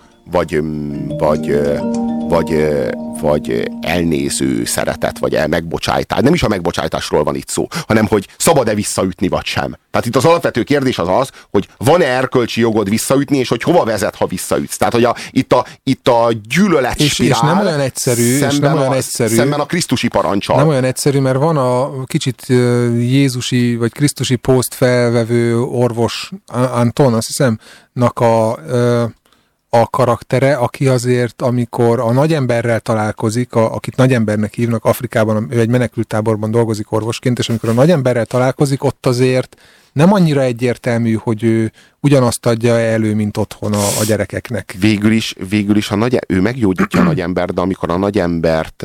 Hát csak éppen annyira gyógyítja meg, hogy aztán a kutyák elé vethesse körülbelül, szóval... Nem is ő veti, tehát a nagyember ahogyan előadja magát, hát nehéz lenne másképp cselekedni ebben a helyzetben, mint ahogyan Anton teszi. Tehát itt ugye két kisgyerekről beszélünk, meg két apáról. És ez a két síkja a történetnek. Ugye az Krisztián és Elias, a két gyermek. És említsük meg, hogy Krisztián az olyan szinten jól játszik, hogy az meg megint csak valami leírhatatlan, hogy van ez a kisgyerek. Ez a megátalkodott kisgyereket, akinek meghaltak. Igen. Bosszúvággyal teli, aki elvesztette dühös az édesanyját, és a világon akarja ezt megbosszulni. De olyan tökéletes jelenetek itt is annyira hiteles, hogy amikor kisgyerekek, gyerekszínészekkel dolgozni, az mindig iszonyatosan veszélyes. Én láttam nagyon sok magyar filmet, ahol ezt megpróbálták, és jó pár nem magyar filmet is, ahol ezt megpróbálták. És egy magyar filmben sikerült, az Indul a bakterházban. Igen. Ezt elmondhatom, hogy egyedül ott sikerült. És ott sem egy valódi színészről beszélünk, hanem valakit összeszedtek egy poros falusi iskolában. Akit nem zavart a kamera. Igen. Itt olyan hitelesek a gyerekek által játszott jelenetek. Annyira élnek, annyira valódiak, annyira itt én ilyen jó gyerekszínészeket még nem is nagyon láttam, mint Elias és Krisztián, és főleg Krisztián szerepében ugye ez a bizonyos William Young Jels Nielsen, aki a ezt a lázadó kis gyereket, és nem kamaszokról van szó, hanem kis gyerekekről van. Mennyi, 10 évesek? Nem is tudom, valami lehetnek, kb. És a két szülő, Klaus és Anton, ugye a Klaust azt Ulrich Thomsen játsza, emlékezhettek a Születésnap című filmből, ő volt Krisztián, most ő Krisztián édesapja. Klaus.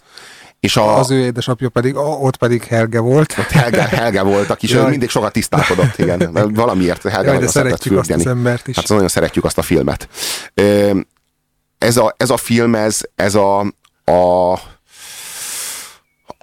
apa és fiú erkölcsi tanulságoktól nem mentes, elvárásoktól nem mentes, és megfelelési kényszerektől terhelt kapcsolatát dolgozza fel, amelyben nem csak a gyerekek, sőt elsősorban nem a gyerekek próbálnak megfelelni a szülőknek, hanem a szülők próbálnak megfelelni a gyerekeknek. Tehát amikor a kis Éliász legyávázza az apját, Antont, akinél bátrabb, akinél klasszabb, akinél karakánabb és tökösebb karaktert nem láttam én még filmvásznon. Igazi Superman, de tényleg egy olyan rendes Superman. Egy olyan emberről beszélünk, aki Afrikában bombatalálattól, meg aknatalálattól, meg különböző trópusi betegségektől szenvedő néger kisgyerekeket gyógyít Afrikában ingyen, szociális munka keretében. Tehát egy ilyen emberről beszélünk, és erre azt mondja a fia, hogy gyáva csak azért, mert nem üt vissza, egy igazi bunkó, senkiházi, agresszív baromnak.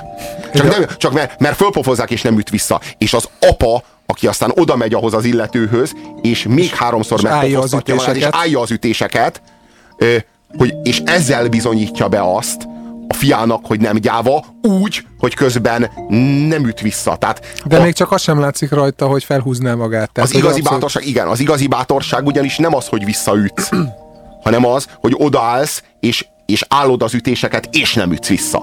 Szóval, és mindeközben pedig mindanélkül, a pátosz nélkül, meg dagályosság nélkül, mint ahogyan mi ezt az egészet itt előadjuk, képes a film ezt a cselekménybe, jól a cselekménybe ágyazva, mindig ez a trükkje annak, hogy valamit úgy lehessen átadni, hogy az embernek ne forduljon ki a gyomra, jól beleágyazva a cselekménybe. De akkor mi miért úgy adjuk elő, hogy mégis kiforduljon a hallgatók gyomra? Nem tudom. Mert ez egy rádióműsor, és itt ebben a rádióműsorban hát mi ennyit tudunk, nincsenek meg az eszközeink, sem a látvány, sem az intellektus, sem pedig az a művészi kifejező erő, amivel itt a mi hőseink operálnak. És még ne felejtsük el, hogy a filmben mindezek mellett miről is van szó, az elidegenedésről, arról a végzetes elidegenedésről, ahol itt senki nem találja a hangot senkivel, hogy a gyerekek azok gyakorlatilag így élnek maguk bele a világba, és próbálják kitalálni, hogy hogyan is kéne ebben a világban helytállni, és hát azt látják, hogy erőszakkal, mert a világ erőszakos, és a szüleik azok így nem tudnak velük kommunikálni, nincsen hangjuk, nincs közös hangjuk, és a végére valahogy mégis minden, megint csak egy jó kis happy end, de olyan európai módon összerakott happy end,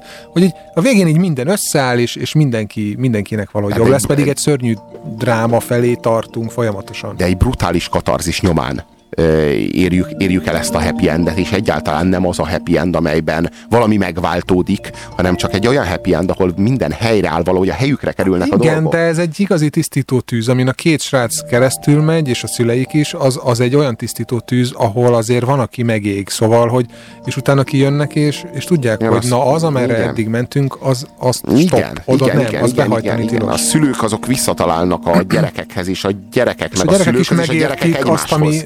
Is megértik, hogy amiről eddig beszéltek, az mi volt. Hát felnőnek a gyerekek, felnőnek az erkölcsi felelősségükhöz. És megértik, a gyakorlatban értik meg, és sajátítják el azt, ami a szülőknek a szájából addig olyan üresen kopogott, mint a fagaras. És ez a szülő-gyerek kapcsolatát apáknak, akiknek van gyerekük, vagy akarnak, illetve gyerekeknek, akiknek volt apjuk, és volt vele élő kapcsolatuk, azoknak a nagyon-nagyon melegen ajánlott film. Mert ez a film is tele van aktív, élő, mozgósító erejű szeretettel. Azt lehet mondani. Tehát nem az önmaga nyálában tocsogó szeretetről beszélünk, hanem a cselekvő szeretetről beszélünk, és a példaértékűről. És ez is egy nagy erős 8-as film legalább. Ez a film, ez nálam akár 9-es. Az utóbbi éveknek még a dán filmgyártásából is kimagaslik.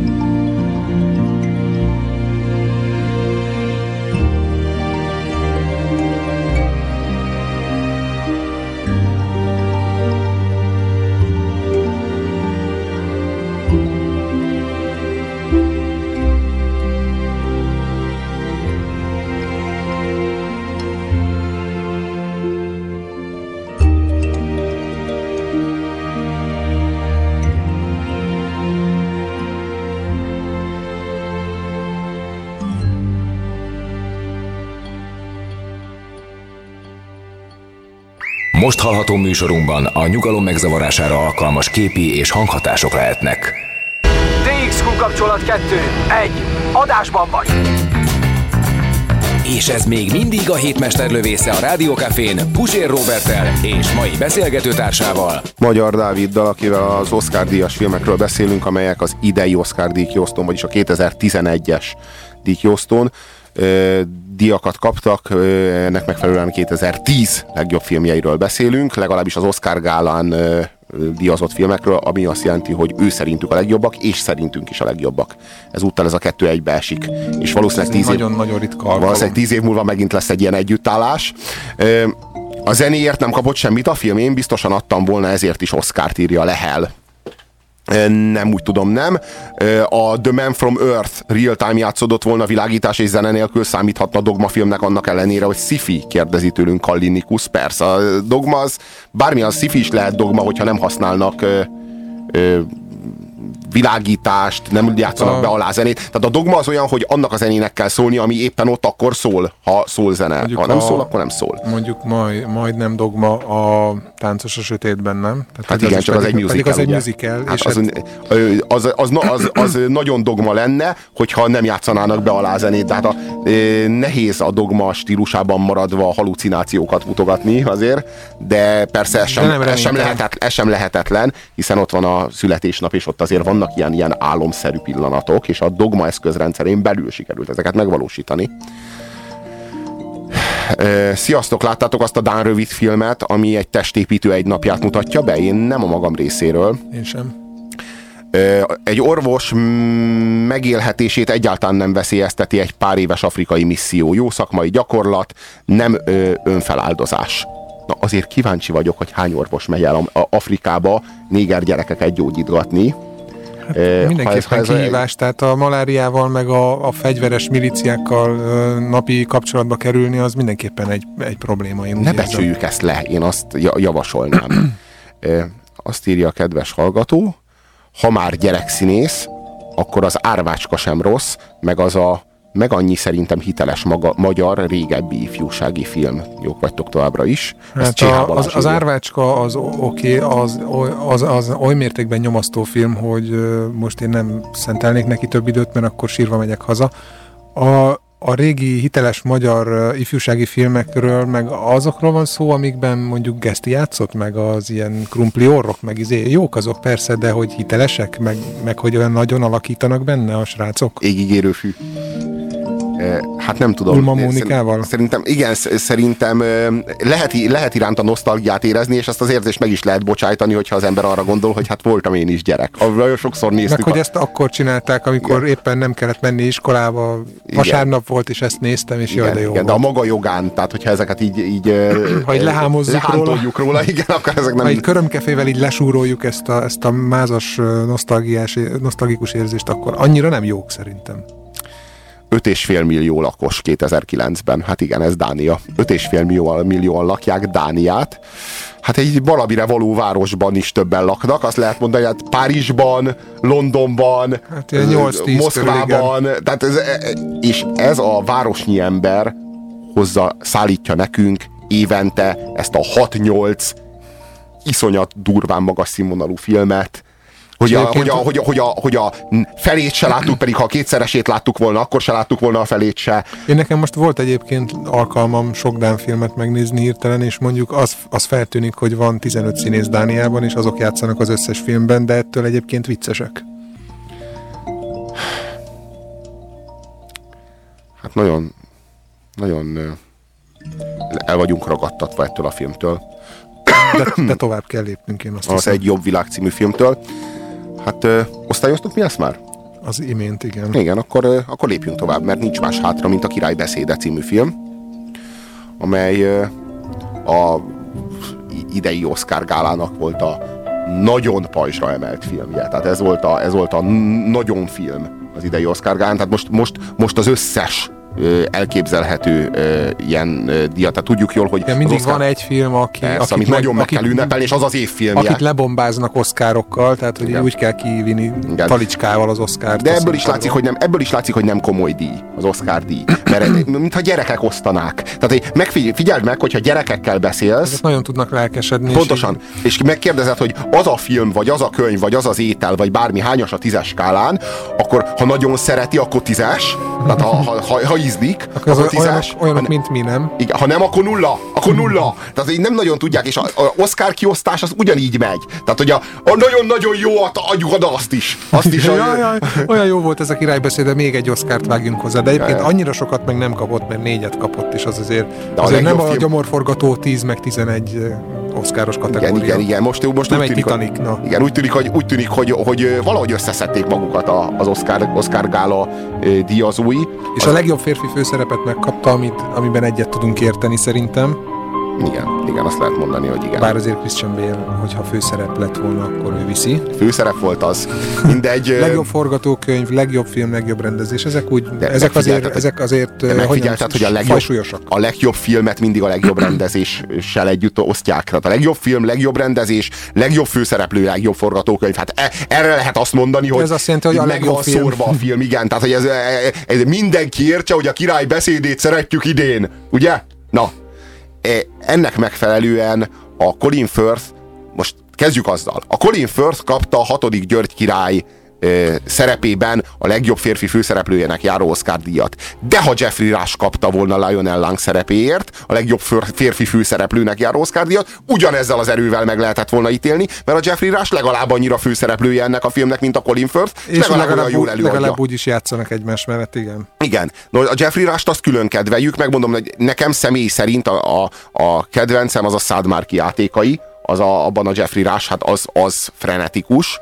Most az előbb rám nézett Robi, én pedig próbáltam kerülni a szemkontaktust, mivel nem láttam az említett filmet, tehát nem tudok lelkesedni érte. Elég nagy hiba, mert hogy az egy nagyon-nagyon fontos film, azt már látnod kellett volna régen, de talán nem késő, hiszen jó egészségi állapotnak örvensz, legalábbis én úgy látom. Szóval ez a film, ez egy nagyon-nagyon klasszikus történet, egy angol filmről beszélünk, amely kivételesen Hollywood kedvence lett. Ugye az angol filmek, ausztrál filmek, azok lehetnek legjobb filmek Amerikában, mert ugye angolul kell, hogy megszólaljon az a film, amelyik a legjobb filmnek a díjára pályázhat, vagy akar pályázni. Szóval egy angol film lett Hollywood kedvence, és ez már eleve dicséretes, főleg, hogyha azt is tekintetbe vesszük, hogy ez a film valóban az angol filmgyártás legeslegjobb hagyományait követi. Hát meg ha még azt hozzátesszük, hogy a rendező, a Tom Hooper, az ezelőtt semmit nem rendezett, ilyen tévés szutykokat rendezett, sorozatokat, de tényleg olyan minősíthetetlen semmit, hogy nem is értem. Megszerezte a szakmai tudást, egy professzionális módszertant sajátított el, hogy aztán egy koncepciót tökéletes igényességgel és mindenféle exhibicionizmus nélkül. Tehát ő maximális alázattal. Aztán ez a megfelelő kifejezés. Valósítson meg. És itt ez történik. Tehát amikor azt mondom, hogy a brit filmgyártás legjobb hagyományai, akkor olyan filmekre gondolok, mint például a Tűzszekerek című film.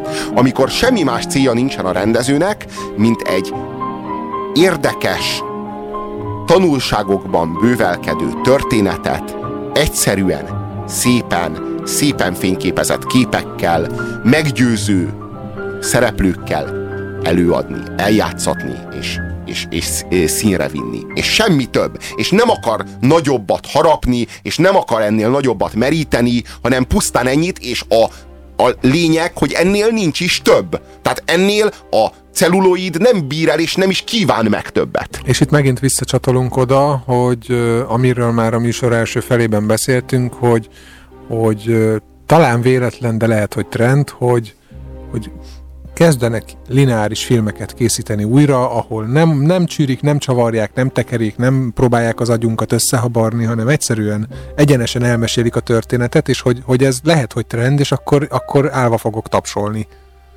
Mert akkor végre jönnek azok a filmek, amikben nem az a lényeg, hogy hogyan tudom a látvánnyal elfedni az olcsó forgatókönyvet, hanem az a lényeg, hogy jó forgatókönyvem van, jó történetem, jó színészeim. Igen, pontosan. Tehát itt arról van szó, hogy hogy szépen, igényesen, jó ízléssel, megfelelő szereplőkkel, megfelelő ízlésű zenével, tehát a minden elemében megfelelő visszafogottsággal, és alázattal és méltósággal legyártott film. Tehát itt mindenki olyan nagyfokú érzékkel hozza a rábízott feladatot, mind a rendező, mind a főszereplők, mind a mellékszereplők, senki se játsza túl, senki se tolakszik az előtérbe, hanem hagyja minden színész, mind a zeneszerző, mind a forgatókönyvíró, mind a rendező a történetet dolgozni. Mert a történet elég jó, és elég érdekes ahhoz, hogy elvigye a filmet. Csak sokszor nincs meg az önbizalma a rendezőnek, vagy nincs meg az önbizalma a forgatókönyvírónak, vagy a színészeknek, vagy nincsen meg a hitük a sztoriban, és ezért ők túl akarnak teljesíteni, túl akarják vállalni magukat, pedig nem kell, és ez a film nagyon jó példa arra, hogy mennyire nem kell. De hogyha rossz májú akarok lenni, akkor elővehetem azt, hogy ez a film tulajdonképpen azért lett akkora siker, mert nem annyira zseniálisan van megcsinálva, mint amennyire fontos és mint egy érdekes és fontos sztorit mesél. Mint amennyire fontos pillanat is, amennyire ingatag, amennyire hajszálon múlik, hogy a dolgok nem úgy történnek, és nem a rossz irányba veszi a történelem a fordulatot. Mikor játszódik ez? A második világháború kitörése környékén, amikor éppen a brit trónörökös, vagy a brit királyi családban van elég komoly válság, és eközben a világban is egy hatalmas válság feszül, és Hitler fegyverkezik, és pillanatokon belül megtámadja Lengyelországot, és kirobban a világháború. És nem úgy merül fel a kérdés, hogy a brit világdominium az fölfelé ível vagy lefelé, hanem hogy kié lesz a világ, Hitleré vagy Sztáliné. Hát, és hogy egyáltalán marad-e olyan, hogy Nagy-Britannia, tehát hogy nem, hogy világgyarmat, ahol felkel és lenyugszik a nap, hanem hogy egyáltalán képes lesz a monarchia túlélni ezt, ami most jön, ami vár rá, és milyen emberek készülnek erre, milyen trónörökösök vannak, az egy Link senkiházi, aki egy szajhával akar összeházasodni, amit meg és sem tehet. Nem tud felnőni ahhoz a felelősséghez, amire szükség van. Másik szóba jöhető trónörökös pedig még beszélni sem tud, még annyira sem, mint én. Tehát, hogy konkrétan egy világbirodalmat kellene vezetnie, és nem tud megszólalni a mikrofonban hosszú percekig, csak csönd van. Nem képes kibondani azt szavakat, amik... Vele szemben ott van Hitler, a valaha volt legnagyobb szónok. És Hitlerrel helyezni ezt a figurát, ezt a hatodik György királyt egy relációba. Aki annyira szorongó, hogy nem tud megszólalni, aki a saját családja előtt sem tud rendesen beszélni, és az a feladat vár rá, hogy képviselje gyakorlatilag a nyugati világot egy olyan állattal szemben, aki viszont üvöltözik a pulpituson. És hát igen, de hogy Hitler azok közül, a kettő közül aki olyan szinten szónokol, hogy 80 millió ember birkaként menetel vele a tömegsírba. És ez a történelmi pillanat, és hogyha itt elbukik a király, mert lesz neki egy fontos beszéde, és ha elbukik, akkor bukik a világ. Tehát, hogy akkor mi most itt nem beszélünk ebbe a mikrofonba.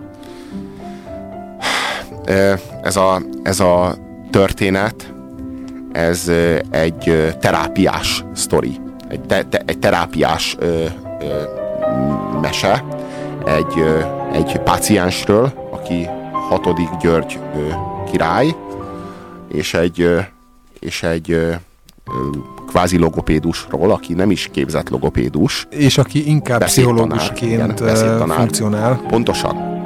Egy olyan világban, ahol a leginkább el akarják folytani azt a kérdést, hogy ez lehet-e pszichológiai eredetű ez a probléma. Igen. A királyi család tiltakozik. Nem, ez csak egy logopédiai probléma. Igen. Őt meg kell tanítani beszélni. Igen. Neki nincs semmi szellemi vagy mentális problémája. Lionel Lowgau beszédtanár a hatodik Györgynek, őt a Jeffrey Rush játsza, és ugye a hatodik Györgyöt pedig Colin Firth, aki magával ragadóan dadog. Tehát ő tényleg azt lehet mondani, hogy az nagyon meggyőző, ahogyan... Nagyon-nagyon kínos, igen, ahogy... Tényleg... De hogy nem is, hogy dadok, hanem látod, hogy iszonyatos feszültsége van, olyan szorongása van, hogy átragad rád a filmvászonról, és te magad is szorongsz vele együtt, hogy csak legyen képes kimondani azt a szót. És az udvarban ott hogy próbálják meggyógyítgatni őt? Ott a lovagok ott neki milyen megoldásokat kínálnak? Hát olyan logopédusokat, akik aztán golyókat raknak a szájába, mint Démosztenésznek, mint hogyha ez egy logopédiai probléma lenne. Szinte elképzelhetetlen, hogy a múlt századnak az első felében, a 30-as éveiben... És a múlt század alatt most már a 20. századot értjük, tehát hogy azért nem volt olyan messze. A dadogást azt ők egy beszédtechnikai problémának vélték. Kultúrált emberek, az uralkodó osztálynak a prominensei úgy gondolták, hogy a dadogást azt úgy kell meggyógyítani, hogy golyókkal a szádban kell artikulálni. Hát valójában tudták ők, hogy ez egy pszichológiai probléma, csak hát ezt nem lehet mondani a leendő királynak, hogy neki valami olyan baja van, amit elő kéne ásnia az ő elfojtott tudattalanjából, és meg kéne beszélni. Nem. Ő a király, tehát őnek ilyenje nincs, értitek? Ő rendben van, csak éppen dadog. Igen. Ez egy pszichoterápiát igényel, a dadogásnak a megszüntetése, a kezelése. És a 6. György király az keresztül megy ezen. Amikor ti arra gondoltok, hogy királynak lenni az milyen lehet? Hát nyilván hogy az király, mennyire király? Hát királyság. Azért hát, ezt jól bemutatja ez a film, nem. Hogy mennyire nem az, és mennyire nem kívánnám ezek után azt, hogy bármilyen tisztséget kelljen betöltenem. Nagyon annyira nem. Hát iszonyatosan nincs nyomasztó. Saját életed, és milyen lehet második számú trónörökösnek lenni, milyen lehet kisebbik fiúnak lenni, ahol a nagyobbik fiú a trónörökös, ő fogja örökölni a trónt, és azt is nagyon jól megmutatja a film egyébként, hogy az mennyire nehéz, hogy a Guy Pearce, aki ugye 8. Edward királyt játsza, ezek mind a 20. század valós hősei. Tehát ez egy megtörtént sztori. Egy az egybe így történt. Szó szerint és ott történt. Van a kis Elizabeth is már. Igen, és ott van a kisgyermek Erzsébet királynő, aki napjainkban is ugye a brit királynő. Ő Guy Pearce-nek a játékán keresztül, az Edward király példáján keresztül is jól látjuk azt, hogy mennyire gyötrelmes, hogy mennyire nehéz ennek a szerepnek megfelelni. Úgy az a trónörökös szerepének, mint a herceg, mert ugye van a Prince of Wales, meg van a Duke of York. A Prince of Wales az a trónörökös, a Duke of York az meg az öccse. És hogy mind a kettőnek mennyire nehéz. Tehát ahogyan Edward lázadni próbál a trónörökös szerepe ellen, de mint hiába, mert királlyá kell válnia, úgy próbál a trónon második, akit a Colin Firth játszik, akiből György király lesz, úgy próbál felnőni ehhez a szerephez, de mind hiába, mert mindvégig abban az elnyomatásban, mindvégig abban az árnyékban nevelkedett, amelyben nem érte. Neki az egész élete arról szólt, hogy ő nem lesz király, hiszen ő a második, és ennek ellenére ő lesz a király, igen. És ettől még nehezebb neki, tehát van egy szörnyű, nagy, nehéz terhe, és rápakolnak még egy tonnát a vállára. A háború az mindenkitől azt kívánja, hogy a legtöbbet hozza ki magából, és nem csak attól, aki a lövészárokban az életéért küzd. És nem csak attól, aki az életét és a bőrét viszi a vásárra, hanem minden szinten, és ezt mutatja meg nagyon jól ez a film. És kell egy lelkesítő beszéd, és az igazság, hogyha őszinték vagyunk, a királybeszéde, amire az egész a film épül, hogy majd, amikor elhangzik, ugye az elején lehet tudni, hogy azért az jól fog elsülni, valahogy úgy érzi az ember, hogy nem lesz ebből semmi gond, de amikor ez a beszéd elhangzik, akkor azért ez mégsem egy erős beszéd, de mégis mindenki azt érzi, az egész brit birodalom minden polgára tudta, hogy ez az ember nem tud beszélni, és amikor elmondja a beszédét végül mégis, akkor mindenki azt érzi, hogy úristen, lehet, hogy meg fogjuk nyerni ezt a háborút, mert el tudta mondani a beszédét. És az a beszéd, amikor elhangzik, és a Beethovennek az allegrettója, amit ugye hát a film történetében nem először és nem másodszor, hanem jó sokatszor alkalmaznak, de az annyira grandiózus, és az olyan magas érzelmi állapotba, olyan érzelmi túlfűtöttségbe hozza a nézőt, és úgy ragadja magával a nézőt, hogy az valóban szintén egy nagyon-nagyon erős pillanata a filmnek.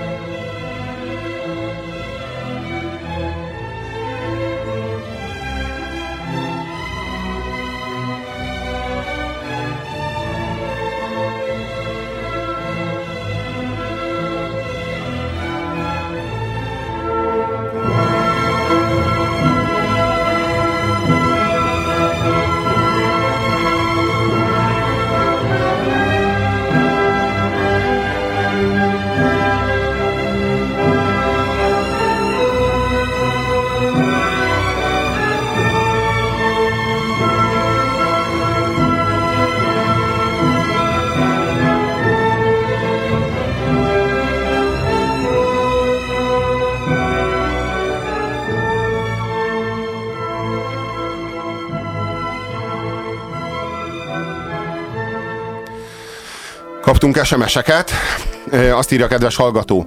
Az angol uralkodóház Hitler pártján volt, amíg az nem kezdte lőni Angliát. Ha Churchill nem egy barom, Anglia a németek mellé áll, vagy átvészeli békében a világháborút. A király akkor is egy propagandaeszköz volt már, a miniszterelnöké volt a hatalom, aki utálta Hitlert alig, ha nem féltékenységből. Történelem hamisításról ez.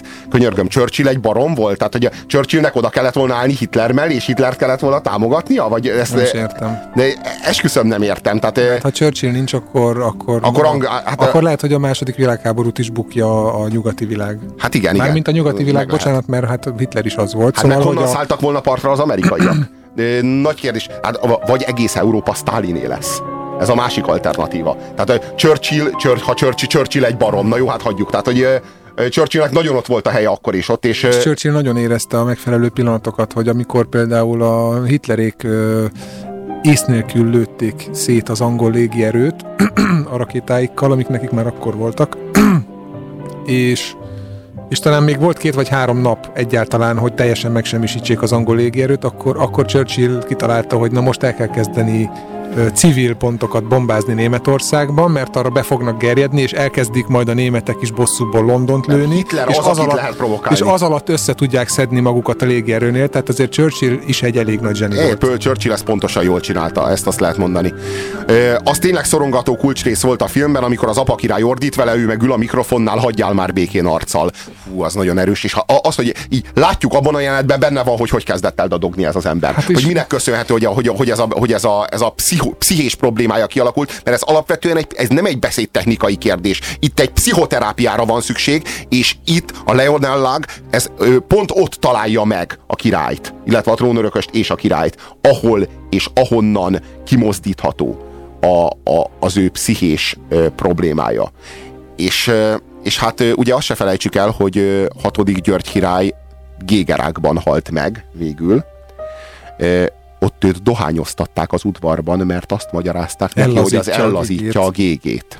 Hát annyira ellazította, hogy végül gégerákban halt meg a király. Kicsit még akkor máshol. Igen. Igen. Ez egy barátságnak a megint csak arról van szó, hogy egyszerű eszközökkel elmesélt szívmelengető története, amiben megint semmi nyálaskodás nincsen, és vagy legalábbis tolerálható mértékben van benne. És ízléses. Ez a kulcs szó, ízléses. És a Jeffrey Rush is, a Colin Firth is a maximumot hozza, ami elvárható, vagy ami elképzelhető. Egyébként nagyon-nagyon hasonló történet, mint a harcos. Arról szól, hogy egy férfi, aki a bátyjának az árnyékában nőtt fel, hogyan tud kitörni, és hogyan tudja elérni a csúcsot a feleségének a támogatásával, egy nőnek a támogatásával, aki szereti őt. De hasonlít a Fekete Hattyúhoz is, hogy hogyan tudja megugrani a saját árnyékát, kimászva a saját anyja árnyékából. Ezek mind hasonló történetek, és érdekes módon most mind erre volt éhes az Oscar. Igen, úgyhogy még nagyon sok ehhez hasonló Oscar-díj kiosztót kívánok magunknak. Ilyen, és ehhez hasonló, és akár ennél jobb filmekkel. Szerintem a Király beszéde ez a film, erre is azt mondom, hogy ez 9 pont. Ez is egy 8. Erős 8-as mindegyik. Azok nagyon jó filmek, na. Nagyon-nagyon köszönjük a figyelmeteket, kedves hallgatók. Most a Babel Sound című világzenei magazint fogjátok hallani. Mi pedig 6 nap múlva, vagyis jövő hét szombaton újra itt leszünk 3-5-ig, ahogyan a szokásunk, addig is jó sok 98.6-os frekvenciát kívánunk nektek. Köszönjük a figyelmet, Magyar Dávidot és Puzsér Robertet hallottátok az elmúlt 2 órában. Sziasztok! A hét mesterlövészének vége, azaz Mr. Grabowski. Ez itt a végállomás. De mondhatnák azt is, hogy hasta la vista, baby. Ne feledd, a hétmesterlövésze még visszatér, ugyanis Indiana, rajtunk csak átsiklik a történelem, de ez maga a történelem.